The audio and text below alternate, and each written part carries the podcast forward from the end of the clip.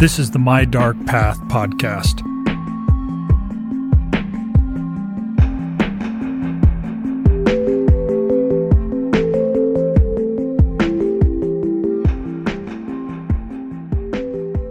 As a kid, I was fascinated by the space age, the people and technologies, the disasters and triumphs. But as I grew older, I realized that the aircraft and spacecraft we can think of today were actually the result of an incredible Darwinian process that killed most concepts before they left a drawing board, entered a wind tunnel, or were built into a prototype. Even those that managed to advance into production were winnowed further through the invisible hand of commercial competition or violent survival of the fittest during war. For every plane or spaceship we know by name, there are literally dozens of failures. So, when reading World War II history, I wasn't surprised when I came across a brief reference to something I hadn't heard of before the America rocket. This was a part of Nazi Germany's far reaching weapons program designed to bring the war to American shores, but fortunately failed. Further reading opened a window to the world of Peenemünde, the tiny town on the coast of the Baltic Sea that became the epicenter of Germany's rocketry ambitions during World War II. To attempt to understand Peenemünde is to uncover a history of mad ambitions, brilliant scientists, and engineering breakthroughs, coupled with an astonishing disdain for freedom and innocent human life. This complex history inspired my first novel, Seen by Moonlight, and drove me to visit the places and uncover the people behind this extraordinary period. So, after planning a research trip for more than a year, I almost didn't make it to Peenemünde. After a week of late dinner meetings at a conference elsewhere in Europe, my work responsibilities were finally complete. I had a weekend free for my research. So, my flight landed in Berlin on an autumn Saturday evening, and I stumbled out of the Tegel airport well past sunset. Google Maps told me it was a simple four hour drive to the coast of the Baltic Sea. But arrival times are not an exact science, especially when you're a newbie driving on the German Autobahn. I'd traveled before on this world famous freeway without speed limits, but only as a passenger. I took heart when I first learned that my rental car was a Mercedes. But my optimism was quickly tempered when I learned it was just a little economy model, not the powerful vehicle that I envisioned would make me the instant master of the Autobahn. Within minutes, it was very clear I was out of my depth. I was a first time Autobahn driver in an underpowered car at midnight. The Autobahn is as different as you can imagine. Other cars whipped by so rapidly it felt like I was barely moving, even at 130 kilometers or about 80 miles per hour. Peenemünde turned out to be an even bigger surprise. The town sits at the end of a strip of land along a natural bay that empties into the Baltic Sea. You pass through a beautiful but remote patchwork of farmland and national parks, and you can feel yourself getting further and further away from the energy of German cities. The whole town is less than 10 square miles. The last census puts the population at just 345 people. There are remote vacation homes here, a few docks for small boats, a ferry service that will take you to some of the villages and towns around the bay. But as charming as all that sounds, it's not why I was here. I pulled into an empty parking lot about 3 a.m. As the last potential motel was at least an hour behind me, my plan was to sleep in the car, thereby maximizing the time I'd have the next day to explore. So, still in my suit, foolishly, I might add, the car engine running to keep me warm, I folded up my jacket into a makeshift pillow and tried to sleep on the car seat. I was streaming the broadcast of a college football game being played back in America, a little sound of home keeping me company in the dark. And as the sun started to rise a few hours later, I saw it the largest remnant of the improbable, incredible role that this little town played in the history of the 20th century. The Peenemünde Power Plant, now the Peenemünde Historical Technical Museum but it's a museum surrounded by the remnants of a state of the art aerospace campus, grim art pieces that depict cruelty and death. Old train tracks still run through the compound. There are concrete steps and a loading ramp waiting for a factory that was never completed. Wooden stakes in the ground were once a part of the foundation of a barracks at a labor camp. An old church in the shape of an octagon dates back to 1876 and sits by a cemetery where, after the war, an unmarked mass grave was discovered. Inside the museum are derelict machines in vast industrial chambers befitting its prior life as a power plant that provided the energy for a facility the likes of which had never been seen on Earth. The Peenemünde Army Research Center worked in collaboration with Peenemünde West, an airfield that served as a test site in World War II for the Luftwaffe, the German Air Force. This is where the V 1 flying bomb and the V 2 rocket were developed and tested. These were weapons that announced the future of warfare with a fiery roar. Models of those two weapons still sit on the museum grounds today. This is where a secretive group of scientists discovered ways to take the destructive force of war even higher into the skies than it ever had before, with visions of taking it even beyond the atmosphere. This is even where, believe it or not, a major part of the American space program was born. The other structure that remained largely intact after the war was an observation bunker where military leaders, engineers, and ground crews could safely observe tests and launches. This building is squat, built of thick concrete with only tiny observation ports, designed to withstand the explosive failures that were inevitable given Peenemunde's mission. In this episode, we're going to talk about the scientific breakthroughs, and we're going to talk about how the changing fortunes of war and drastic, desperate choices on both sides collided here and inspired a race against time between the Nazis and Allies. But we're also going to talk about the dead. Peenemünde is a place that few would consider a battlefield, but it is a place of mass casualties. Thousands died here due to the war, and we can't erase or forget their presence.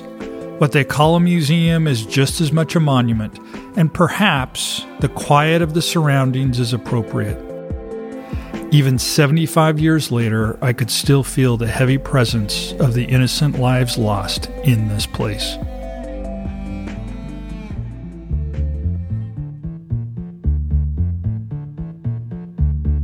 Hi, my name's MF Thomas. I'm an author and a lifelong fan of strange stories from the dark corners of the world. Growing up, I was enthralled by any hint of exciting, forbidden knowledge that waited behind the names and dates we learned in school. And these days, as I travel the world, there's nothing I enjoy more than to get off the traditional tourist map and find a place or story that's been overlooked, dismissed, or ignored. This is the My Dark Path podcast. In every episode, we explore the fringes of history, science, and the paranormal. What's unique? I'm combining personal on location research with insights from experts, researchers, and historians. So every episode will intrigue, excite, and perhaps send a shiver down your spine. So if you geek out over these topics, you're among friends here at My Dark Path. To see content related to every episode, visit mydarkpath.com. When you're there, register for the newsletter and you'll be entered for frequent drawings for a unique book or other interesting materials. Also, you can learn more about the Explorers Society. This is a subscription program that offers exclusive episodes, unique and curious items, plus access to amazing live events. And lastly, thanks for listening. I know you have more choices than ever about where to spend your time. I'm grateful that you've chosen to spend time here with me, walking the dark paths of the world together. Let's get started with episode 2 Peenemünde.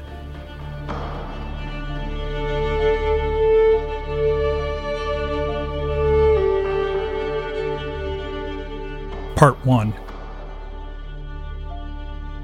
the end of the First World War saw Germany facing severe sanctions for its aggression. The Treaty of Versailles barred them from building any new tanks, military aircraft, and chemical weapons. They weren't completely disarmed, but they couldn't restock themselves in the traditional way either. It also restricted the size of their navy, leaving them no means to project power with their existing technology. But there was one important area of military technology that was overlooked in the treaty one which had so little importance or history of being effective in battle that there was no legal obstacle against Germany pursuing it. This technology was rockets. Hermann Oberth had been dreaming of rockets since he was a child. He religiously read the science fiction novels of Jules Verne, like From the Earth to the Moon and Around the Moon. He built his first working model rocket for a school project when he was only 14. This was in 1908. He studied medicine before the outbreak of the First World War, where he was drafted into the infantry of the Imperial German Army. After the war, he committed to studying physics, writing his doctoral dissertation on rocket science. The university rejected his dissertation, calling it utopian. Rather than revise it or prepare a new one, Oberth published it himself, deciding he'd rather go without the title of doctor than reject his own ideas. While other minds of his caliber were holding prestigious university posts, Oberth was teaching at a high school in Romania. But his book, The Rocket into Planetary Space, inspired a following across Europe.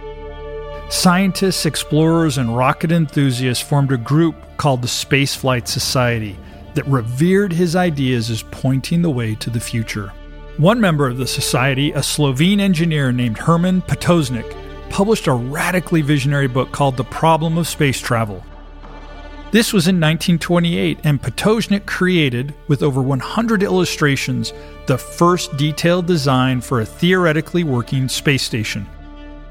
It contained so many ideas that had never before been imagined that when it was published in America, it was in a science fiction magazine. You might even recognize Herman Potocnik's vision for a wheel shaped space station. Stanley Kubrick used the idea in the film 2001 A Space Odyssey. But speaking of film, let's go back to 1928 when Hermann Oberth is hired to work on a very special project, a silent film to be directed by the legendary Fritz Lang.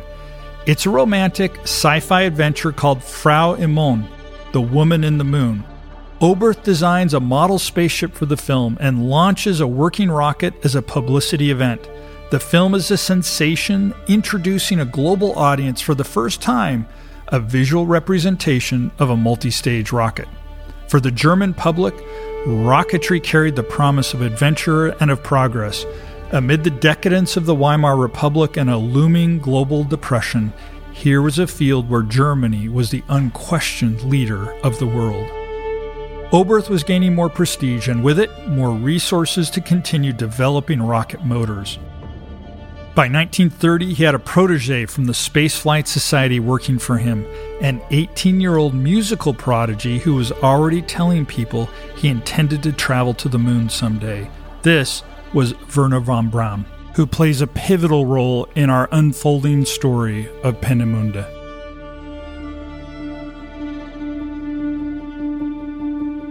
Part 2 Peenemünde didn't exist before the war. The land belonged to a town called Wolgast until 1936 when the Nazi Air Ministry paid 750,000 Reichmarks for it. It had already been discovered that rockets could be launched from underwater, but having a launch site near the water might make it more difficult for foreign spies to recover tested rockets. So, this bay of the Baltic Sea made for an ideal location. To protect the shore from high tides, they built a dike four kilometers long, which created an artificial lake. A residential settlement was built to house scientists and staff. It included a school, a store, and restaurants. Heating pipes snaked above and below ground across the town, bringing modern comfort during cold winters. And scattered across the complex, there were three dozen concrete archways. They provided shelter in case you couldn't get to a bunker quickly enough during an air raid. When the Army Research Center came online in 1937, Dr. Wernher von Braun, just 25 years of age, was already in charge. The Nazi government had taken an early interest in von Braun. His dissertation on liquid rocket propellant was classified by the German Army, with only a small portion of it publicly released to justify his doctorate. The facility at Peenemünde was constructed to focus on the aggregate rockets, designs he had been working on since he was 21.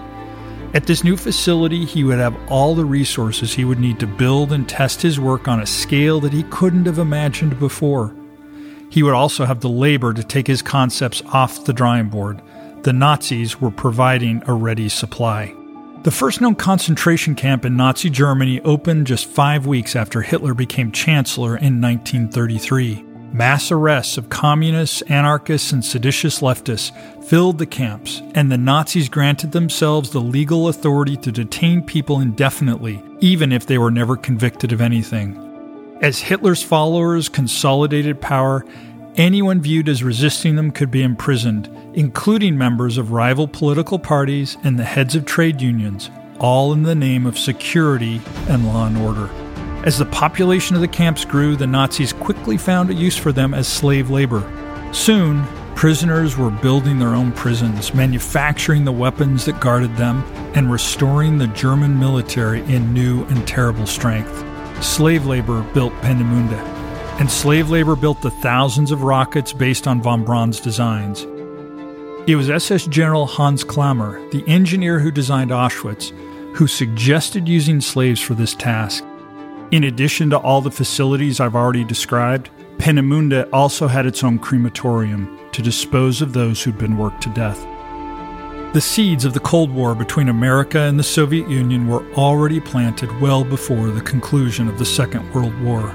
The first front of this new conflict arguably had to do with what happened to Germany's scientists. Through cajoling, blackmailing, and sometimes the outright kidnapping, at least on the part of the Soviets, the top minds of the Third Reich were divided among the two sides. In the United States, the intelligence community called this Operation Paperclip. In 1946, the Soviet army, still occupying part of Germany, took over 2,000 specialists and their families out of the country at gunpoint. They even took much of the equipment from Peenemünde and other sites that we'll discuss in future episodes. America, though, got von Braun and many of his senior partners. When they went to work for NASA, von Braun said that he had never had any interest in politics, that he had only joined the Nazi Party and the SS out of bureaucratic necessity, and that his research was solely about his dream to take humankind to outer space. Now, anything he said to this effect should be heard in the context of the seven years he spent in charge of a facility with its own crematorium for its dead workers. The aggregate rocket series that von Braun had been working on had 12 different designs designated A1 through A12. Their progression tells a story of staggering ambition over just a few years of work. The A1 rocket, designed in 1933, stood under 5 feet tall and weighed little over 300 pounds. While its engine test fired successfully, its one attempt at flight exploded on the launch pad. And no design past the A5 was ever built into a prototype. We'll talk about A6 through A12 in a bit, but we're going to focus now on the pinnacle of the technological achievement of Peenemünde, the breakthrough that caught the attention of the Allies, forced an excruciating choice on the British, and inspired Adolf Hitler to make a fateful change in the Nazi war strategy. The most successful design in the aggregate series was A4, or as it was called once it was put into military use, the V 2 rocket. The V2 in English stands for Retribution Weapon.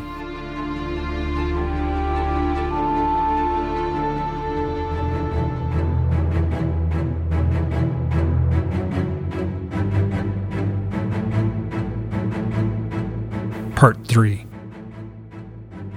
World War II changed the definition of battlefields. While soldiers and tanks might be fighting hundreds of miles from home, an airborne bomber could bring the war down on your rooftop with sudden and lethal force. Years before the outbreak of the war, as British military leaders guessed at Hitler's ambitions, there were studies and plans drawn up for how to defend against bombing raids on London.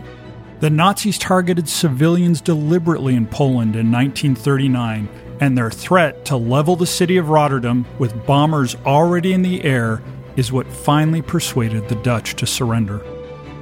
Then, on the 24th of August 1940, Luftwaffe bombers struck civilian areas of London for the first time. It's not known if the immediate British response was an accident or carried out under orders, but the next day the British Royal Air Force bombed Berlin for the first time. Two weeks later, Hitler gave a public speech in which he declared, quote, this is a game at which two can play. When they declare they will attack our cities in great measure, we will eradicate their cities. The hour will come when one of us will break, and it will not be National Socialist Germany. End quote. This is what became known as the London Blitz. For months, day and night, from mid 1940 to early 1941, the Luftwaffe targeted British civilians relentlessly and indiscriminately. There was no question about the strategy, it was a belief that the morale of the British could be broken. Hitler considered the British to be a quote, Germanic people. He believed that they would have a latent sympathy for the German cause, assuming that he could apply sufficient pressure. But the result was the exact opposite. The Blitz produced a united population and hardened their resolve. It also forced the rapid development of ingenious advances in air defenses that gradually rendered the Luftwaffe's assaults futile. One of the most fascinating museums I've ever visited in the world is Churchill's War Rooms, the bunkers underground Westminster where he led the British Empire's fight against the Nazi onslaught. The stories of this location and the people who worked there is a future episode of My Dark Path. The German army, meanwhile, was stymied on its eastern front. Before the war, Germany and the Soviet Union had signed a non aggression pact, a peace agreement between Hitler and Stalin, two of the greatest mass murderers in history. But the Nazis, after months of secret planning, had broken the pact and sent an invasion force of 3 million soldiers. Even though Hitler had written and spoken for years about, quote, exterminating the communists, Stalin seems to have genuinely not anticipated the Nazis would break the truce. To this day, it's the largest theater of war in human history, producing death and atrocities beyond imagining. It seems to me to be the highest degree of hubris to believe in the promise of peace when someone's behavior demonstrates they want you dead. Now, as this was happening, the RAF was responding to the Blitz by beginning to bomb civilian targets in Germany. The British believed that with the Nazis devoting so much force along their eastern front trying to invade Russia, that a blow against their centers of industry could have a major impact, while the Allies worked to muster a large enough force to retake the continent. The RAF could target a single area with hundreds of bombers, overwhelming all German defenses. For example, in a period of less than two hours, the RAF dropped over 2,000 tons of explosives and incendiaries on Cologne on the night of May 30th, 1942. This was a town rich in medieval history, and many of its core buildings were still made of wood. Cologne burned from one end to the other. Late in the war, the city of Dresden was also firebombed by the RAF. The fire was so out of control, even prisoners of war were forced to perform firefighting duties. The author Kurt Vonnegut was one of them, and he wrote about it in his novel Slaughterhouse Five. Millions of Germans became homeless refugees, and this at a time when their army needed replenishing. The Luftwaffe could no longer fly at sufficient strength to stage an attack at a level of the original Blitz, but Hitler was determined to avenge his losses, and he believed he needed to strike a dramatic blow against London. This is when he took new interest in the work being done at Peenemünde.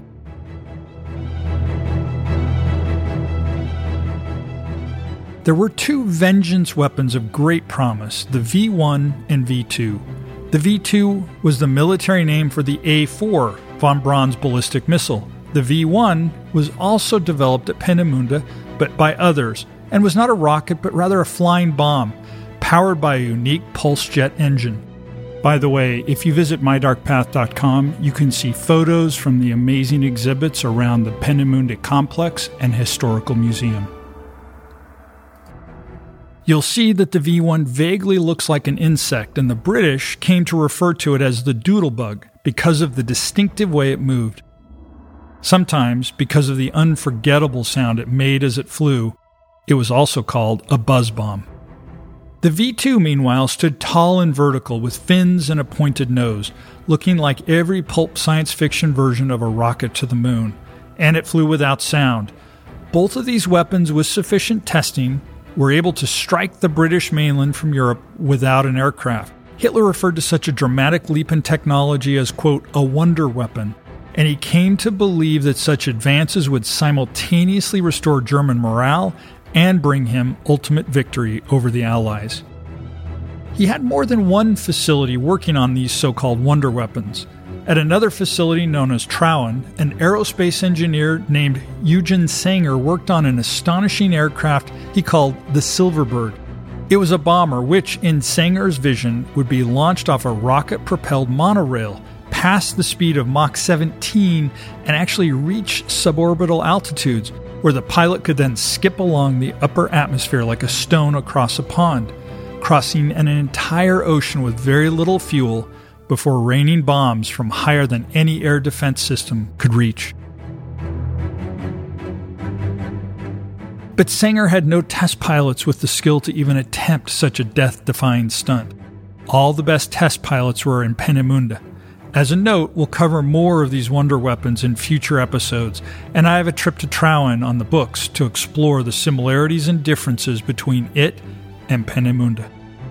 It was Hermann Goring, the commander in chief of the Luftwaffe and the second most powerful Nazi next to Hitler, who prevented these two facilities from sharing resources. He even prevented the two sites from communicating with each other.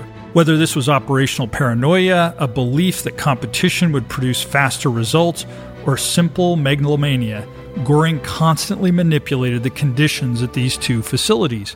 And it wasn't just these two sites, he did the same across all the facilities devoted to the quest for these wonder weapons. The atomic bomb was one weapon that they feverishly pursued at multiple research facilities. One of these atomic research programs was led by another scientist who is a household name to this day, Werner Heisenberg. But the institutional rivalry between all these facilities was fully and finally settled by Hitler himself in the middle of 1943 when he watched a film narrated by von Braun that showed the successful liftoff of a V 2 rocket. Hitler proclaimed, quote, If we had had these rockets in 1939, we should never have had this war. End quote. He declared Peenemünde to be the number one priority in the entire German armaments program.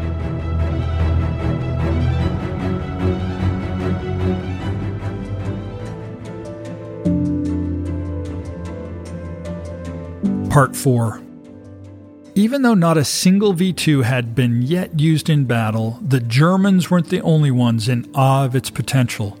The British had been eavesdropping on high ranking German prisoners of war, and the surveillance photos had revealed the construction of launch sites in northern France. They needed to decide whether these sites were just a decoy or if the intelligence was legitimate, pointing to a new technology that could strike all the way across the English Channel. It was a choice with major repercussions for the war effort, and the British were running out of time. We do know that an escaped Peenemünde slave originally from Luxembourg, Leon Henry Roth had provided details of his work at the facility to the Allies. Others also contributed intelligence, including Polish janitors who created maps and detailed descriptions of the grounds. This was passed to the remnants of the Polish intelligence service, which, in turn, passed the plans on to the British. We also know that around this time, a Catholic priest who led an Austrian resistance cell was able to smuggle a complete schematic of the V 2 to the American OSS, the precursor to the CIA. This remarkable individual was named Heinrich Maier. After the Nazis occupied his country, Maier rebelled against the orders of his church and made himself into a self taught master spy. He was the last person in Austria to be executed by the Gestapo before the Nazis retreated. Importantly, Maier was among the first people to have provided evidence of the Holocaust to the United States. His story deserves to be much more widely known, and we're working to learn more about him for a future episode.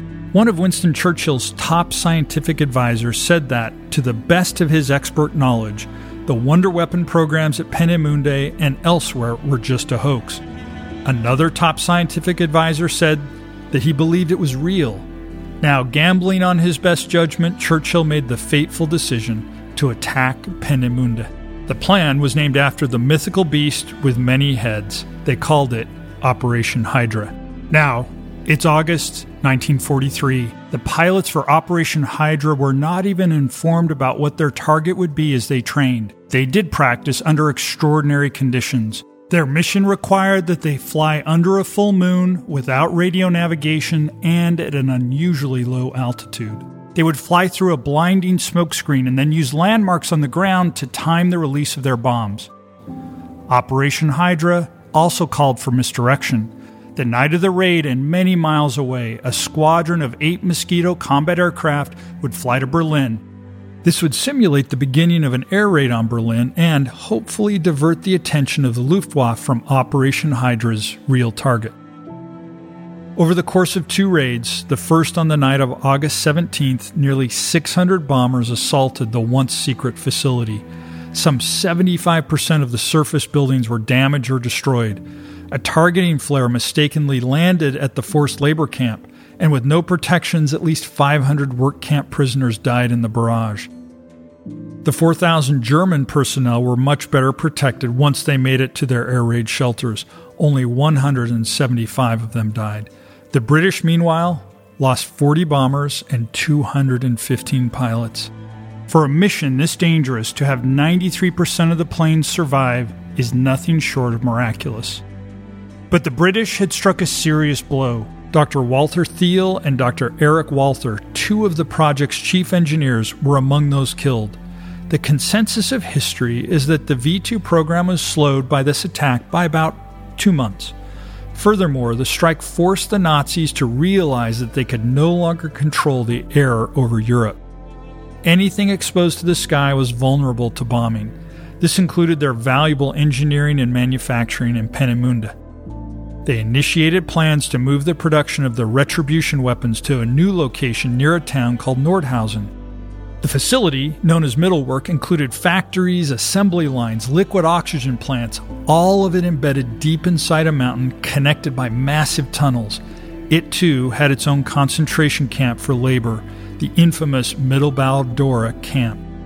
Nordhausen and this massive underground manufacturing facility were kept under wraps by the Soviets for decades until the site was opened to researchers after the fall of the USSR.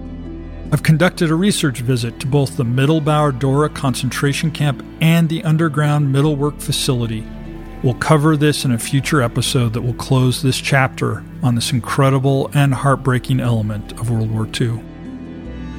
Now, the delays caused by Operation Hydra might not seem like much, but when the Allies were fighting against the future of warfare, we'll see that this extra time proved to be very meaningful.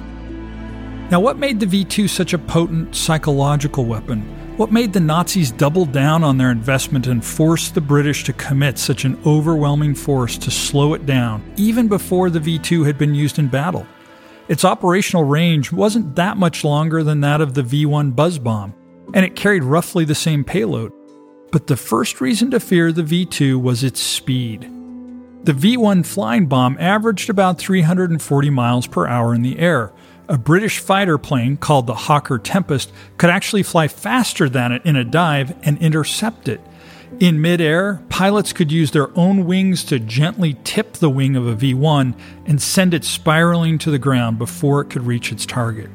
But these tactics would be useless against the V 2. It flew 10 times as fast and brought with it the first sonic boom ever heard over London. And the V 1 flew only a few thousand feet off the ground, placing it in range of a wide variety of British air defenses. In contrast, the V 2 cruised many miles up in the atmosphere, a precursor to today's ballistic missiles. This made the V 2 virtually undefeatable with the Allies' current anti air weapons. And along with all this came the knowledge that the technology was only at its beginnings. If the Nazis were able to continue their research, the V 2 would be just the start of their ability to reach and destroy Allied cities without risking a single pilot or aircraft. As I'd mentioned earlier, von Braun had designed a series of aggregate rockets, including the A 6 through A 12. The V 2 was just number 4 in that series. Each one was more stupendously ambitious than the previous one. They were born of the vision of von Braun's idol and mentor, Hermann Oberth. One of the most visionary concepts was the creation of multi stage rockets, the idea that multiple rocket stages worked as boosters, lifting the payload higher and further than ever imagined before. Von Braun had even brought Oberth to work with him at Peenemünde, and he was there when the bombs of Operation Hydra struck. To reach across continents, the A9 and A10 designs were combined. They were given a chilling name that spoke to its intended purpose the America rocket. The estimate is that with the A10 as a booster and A9 as the final stage, that the America rocket could travel the distance between Berlin and New York City in a mere 40 minutes. At this time, there was no GPS or sophisticated guidance system capable of leading a rocket to its target over such a distance.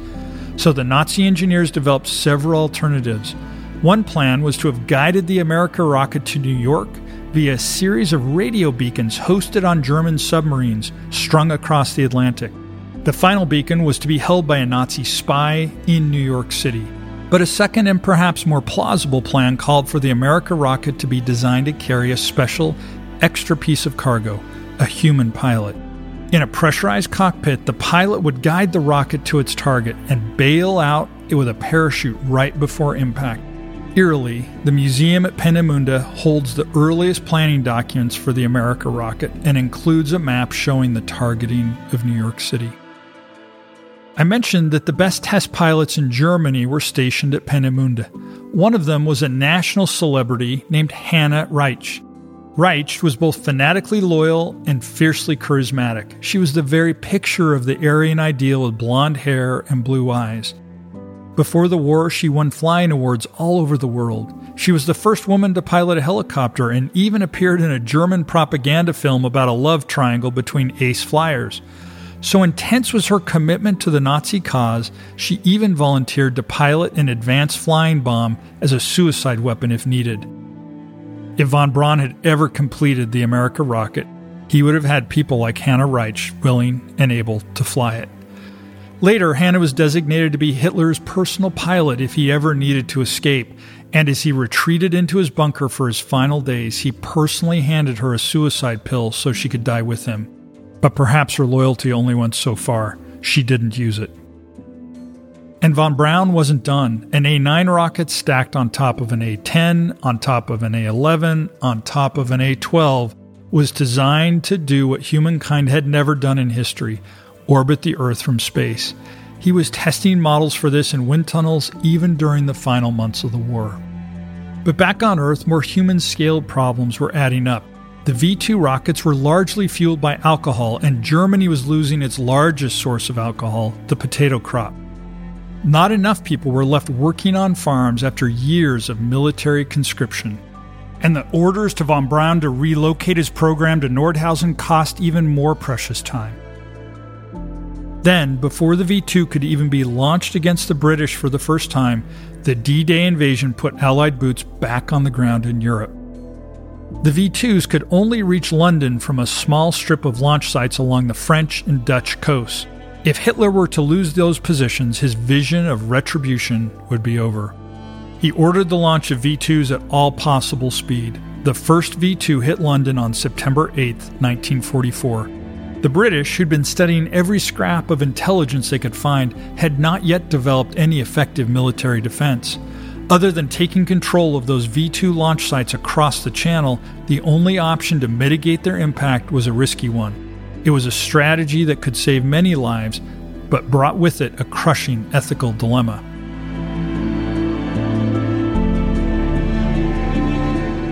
British intelligence had succeeded in identifying and turning all of the key Nazi spies in London.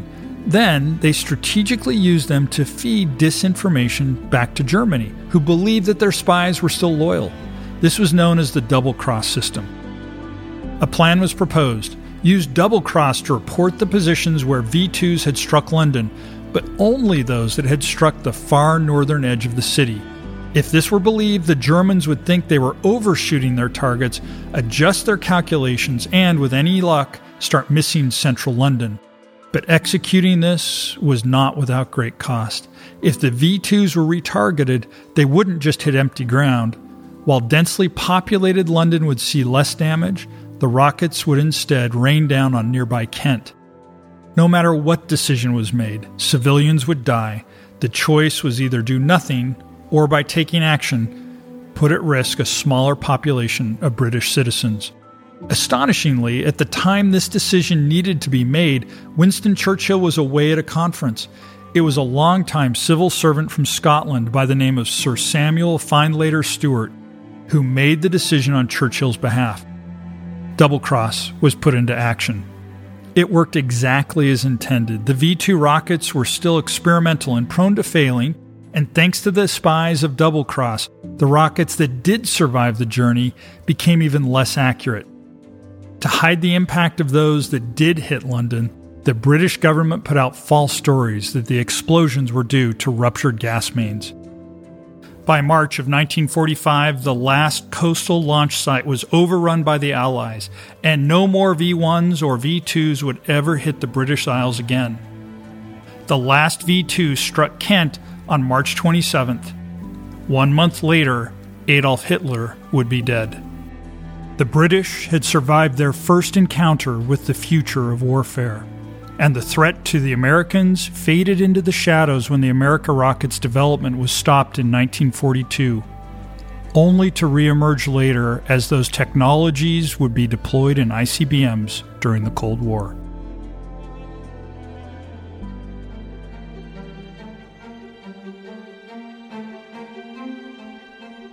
Part 5 Ironically, once the Germans stopped using the V 2 against civilian populations, the V 2 demonstrated that it had significant tactical potential. Still, it was used just once on a military target, a critical bridge over the Rhine River that the Allies had captured and were using to move troops and tanks. The V 2, launched all the way from a town in the Netherlands, successfully collapsed the bridge, slowing the Allied advance down but it was too late to deploy it anywhere else. Germany was falling.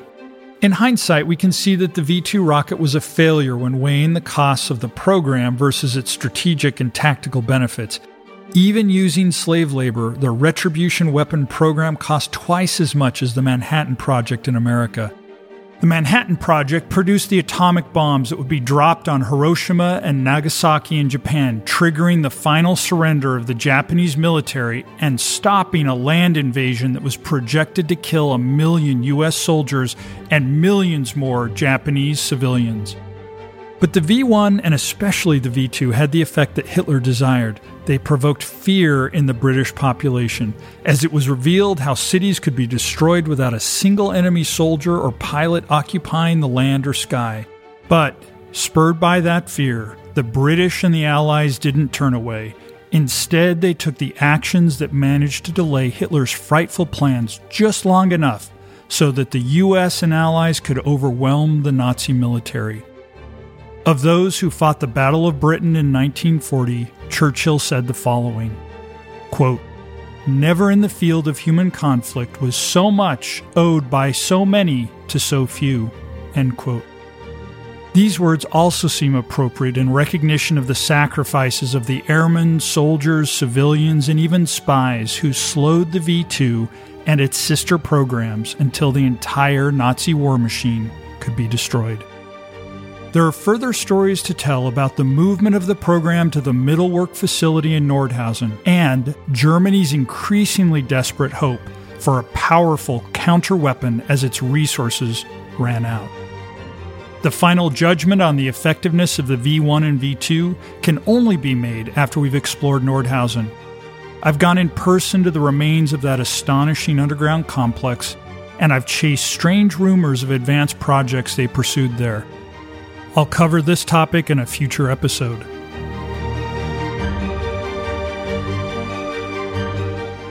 But I want to wind up the story of Peenemünde by talking about a man who was never there and who I haven't mentioned up until now Robert Goddard. Goddard was born in Worcester, Massachusetts in 1882. A frail child beset by chronic health problems, he often had to skip school but had a voracious interest in science devouring texts on his own time, and conducting experiments in his backyard, all with the loving support of his parents. One night when he was 17, he climbed a cherry tree to cut off some dead limbs and instead found himself gazing at the sky. He had read H.G. Wells' classic The War of the Worlds, and he was suddenly imagining how you could build a device to take humankind to Mars. Every year for the rest of his life, he would privately celebrate the anniversary of that night in the cherry tree, the moment he found his purpose. I'd mentioned that von Braun's rocket engines were liquid fueled. It was Robert Goddard who had patented the concept of a liquid fueled rocket in 1914. He even held a patent on the multi stage rocket which Oberth and von Braun had made famous. American publications had rejected Goddard's earliest articles about rocketry, considering them too fantastical.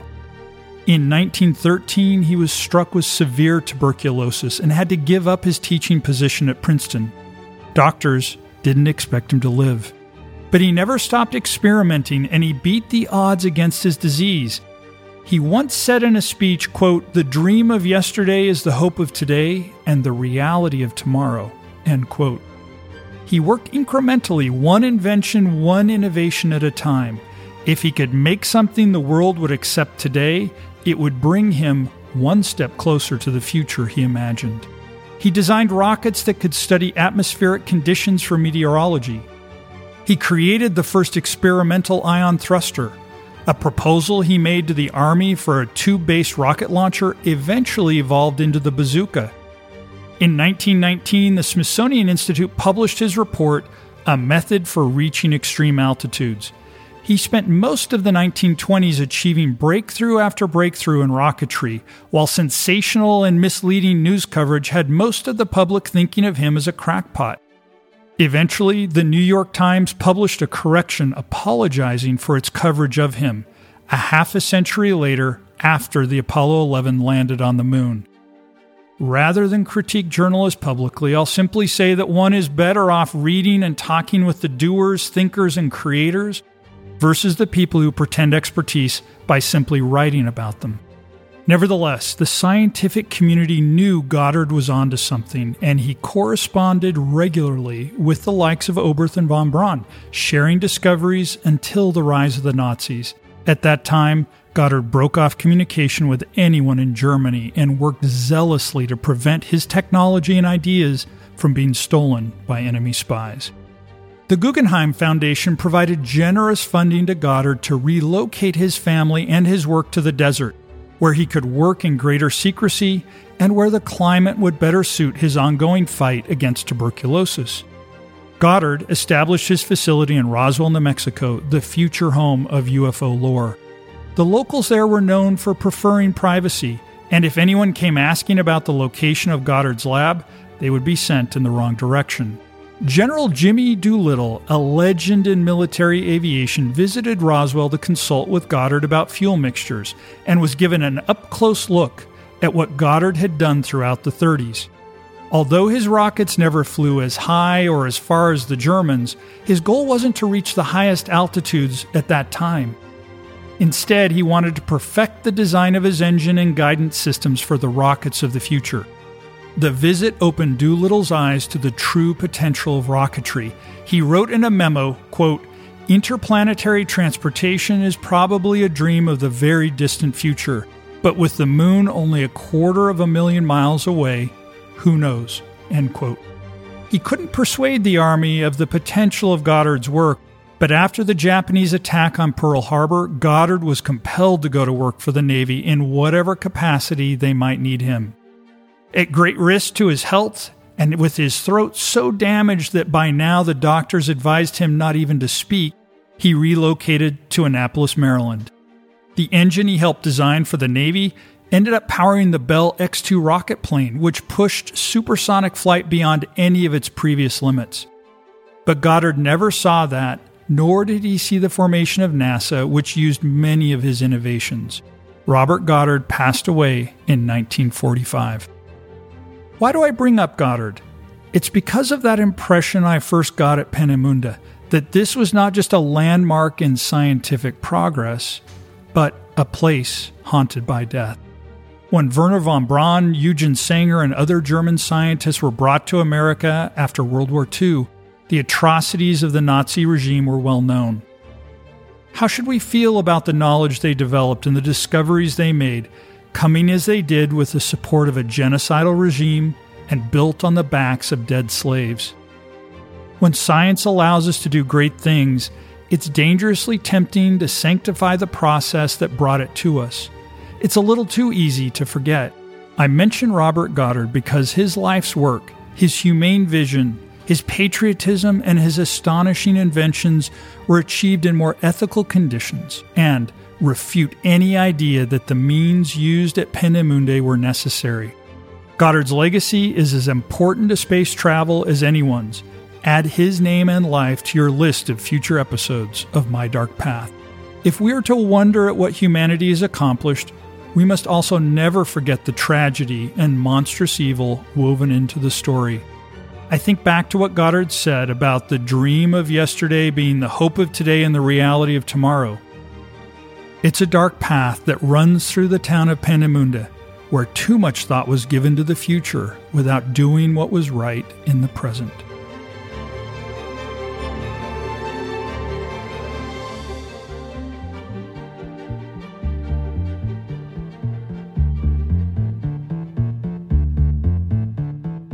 Thank you for listening to My Dark Path. I'm MF Thomas, the creator and host.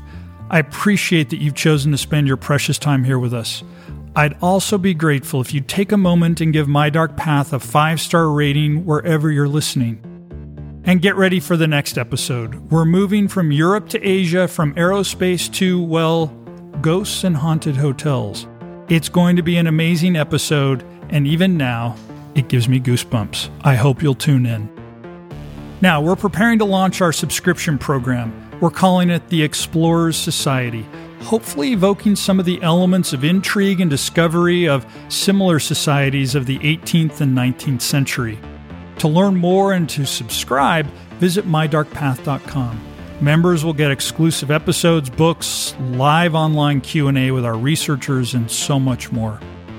I want to thank Alex Bagassi for contributing research to this episode and to our story editor, Nicholas Thurkettle, for helping me put it all together.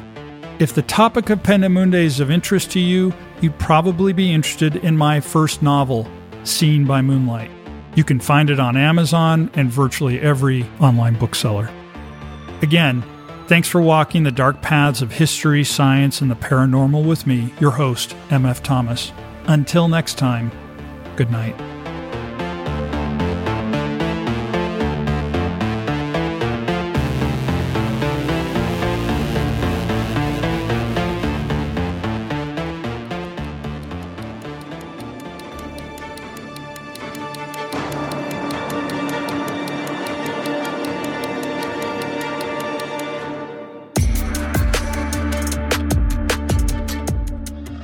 There is no turning back. You take the red pill, you stay in Wonderland, and I show you how deep the rabbit hole goes. Follow the white rabbit. What was the date of the second attack on Peenemünde? What was the date of the second attack on Peenemünde?